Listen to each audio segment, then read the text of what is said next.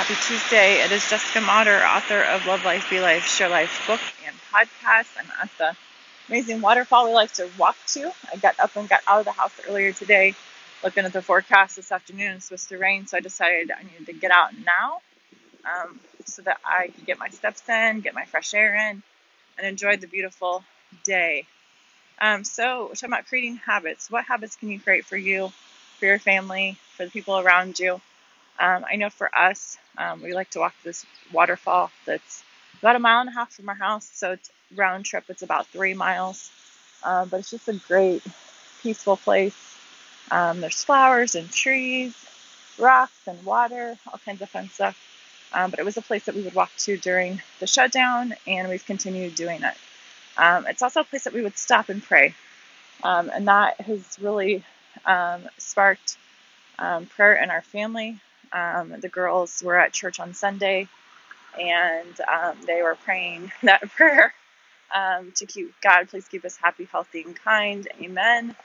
Um, they were praying that prayer um, at church, and so I had the the youth pastor message me and ask me um, what that prayer was. So I just think it's so, you know, we can keep it simple. And for me, I didn't grow up going to church, so I wanted to start my family going to church and um, having a more um, God centered life and a faith centered life. So that was something that was important to me. Um, so we started that that prayer routine, um, just keeping it keeping it simple. Um, and then as we have um, family or friends that we're praying for, we add those to our prayers too.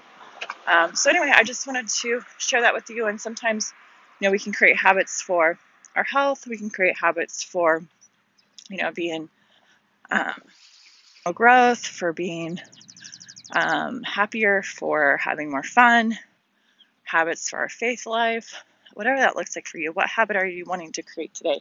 So think of one specific action you can take today towards that habit, um, towards that thing that you want as an outcome. Uh, that habit, you know, you start with today, then you go to tomorrow. It's just one day at a time. But if you start taking that one step each day, you're going to see that at the end of the year, that's 365 steps towards that goal, towards that outcome, uh, into a new outcome for you and your family, or just for you, maybe. So I hope you guys have an amazing Tuesday. I'm finishing up my walk here. Have a great one. See you later.